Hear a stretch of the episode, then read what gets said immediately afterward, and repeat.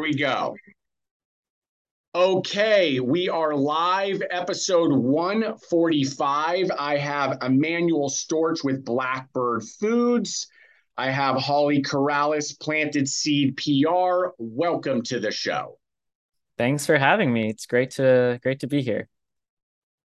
Welcome. Uh, let's go right into it. Uh, Blackbird Foods, tell us what is what is it all about and when did it start? Blackbird officially launched in January 2020. We make both plant-based frozen pizzas that are hand tossed and we also make seitan which is wheat protein as a versatile plant-based meat product. Okay uh, and how did that come to be? Were you doing something prior to this in the space? You saw a void? Where did it come from? Yeah, so Blackbird was actually founded by a group of plant-based chefs and restaurateurs who are the ones who actually developed our wheat-based protein seitan for the use in their restaurants. And uh, so it really grew organically. We started using this plant-based meat product to make things like plant-based chicken wings and plant-based cutlets for the restaurants. And people just started to really fall in love with it. So we started uh, branching out selling it to other friends in the industry other restaurants and slowly uh, grew into retail and really pushed hard into retail uh, at the you know onset of the pandemic in 2020 got it. And what's the team look like? So give us the breakdown there so our team today on the business side, there's myself as the CEO. We I was bootstrapping the the company myself for the first year. And then we were able to raise some initial capital at the end of 2020. So today I'm able to grow the team. And today we have eight team members. We have three salespeople, a marketing team member, and uh, two ops people, and a chief of staff. Got it. Okay. And so what was that launch? Um, originally looking like? So you went into to retail. I, am assuming direct to consumer is a bit hard. May, basically, you could break both of those down for us as far as what it looked like initially. Yeah. So we during you know when the co- when COVID happened, we started to really, you know, have to we had to pivot because the restaurants were closing. We always had uh, these retail lines of products where we have the seitan in four varieties and the pizzas now in five varieties. And we, I quickly overnight really built like a Squarespace D2C site, allowing customers from all over the country to order the product. But that's again, you know, like you said, it's that's small for for perishable goods to ship D2C. So we really started focusing on the mom and pop shops here in New York and partnering with those local DSD, that's direct store delivery distributors, to get into all the you know independent grocers here in New York.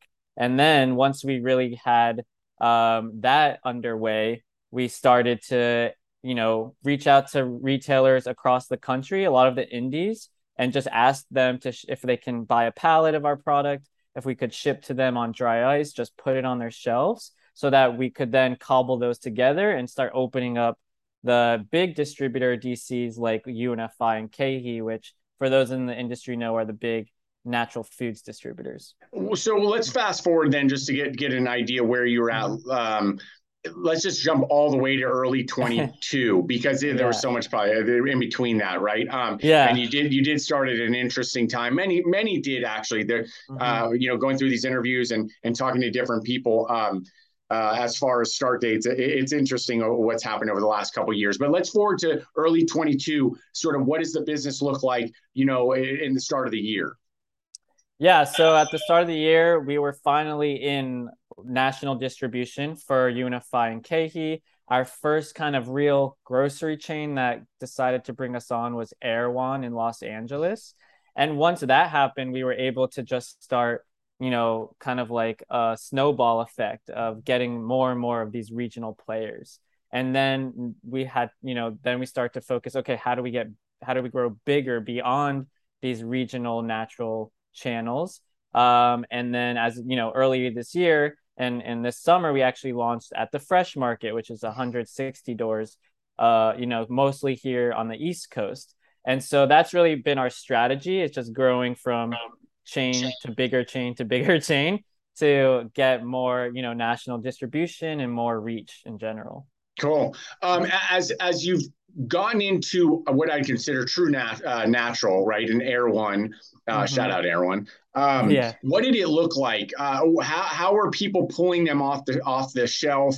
Um, why were they? Uh, you know, I'm assuming price point um, as far as where you're not only where you're come from on the East Coast, um, but the product itself is probably premium.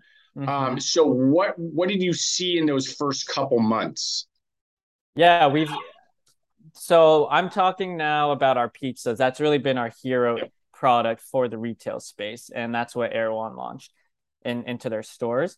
And as you mentioned, yes, they're premium. They're hand tossed pizzas made from overnight rising dough here in our own facility in New York City. We manufacture everything ourselves. Nothing is co-packed. And so that's the niche or market that we're going after because every other frozen pizza, almost every other frozen pizza in this category is co-packed, made from on a mass manufactured flat disc of dough. Nothing really resembles, you know, the the type of pizza you find at your favorite New York style pizza shop. Uh, so that's what we're providing in a plant-based form. And I think consumers have resonated with that. Gluten, every other vegan pizza is gluten-free, most most uh, like 99% and we're providing plant-based shoppers with this more indulgent uh, wheat flour traditional crust.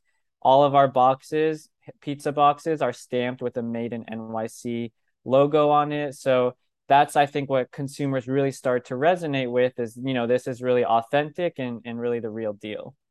Got it. Yeah, that makes a lot of sense. And and so from from those findings, which is important, right, for anybody who, who watches this, as far as getting into a particular store, one, you know, seeing if there's market fit, right? You you kind of should understand who's the customer at that point.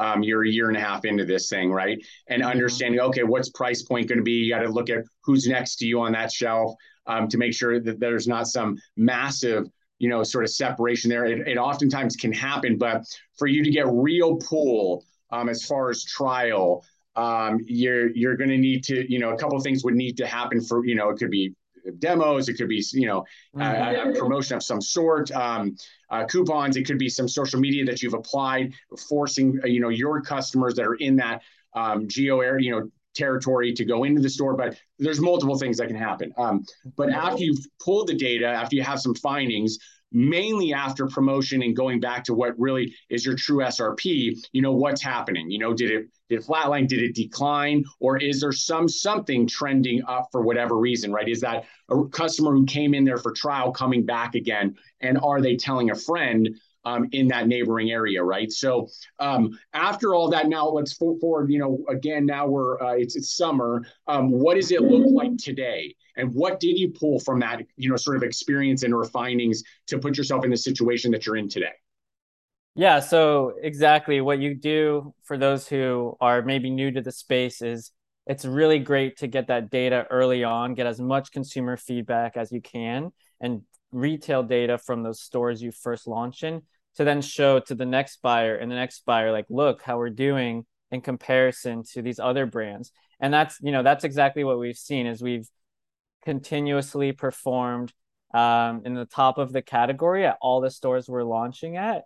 And you know gathering that data from nielsen if you can afford it or um, just from the retailers themselves and showing that to buyers. So that's really how you know we've gotten into this to the stores that we're in today. And also if you have the um, ability to do d2c so for us we do you know 5% of our sales is still d2c if you have a non-per you know like a dry good non-perishable item that should be a huge channel for you.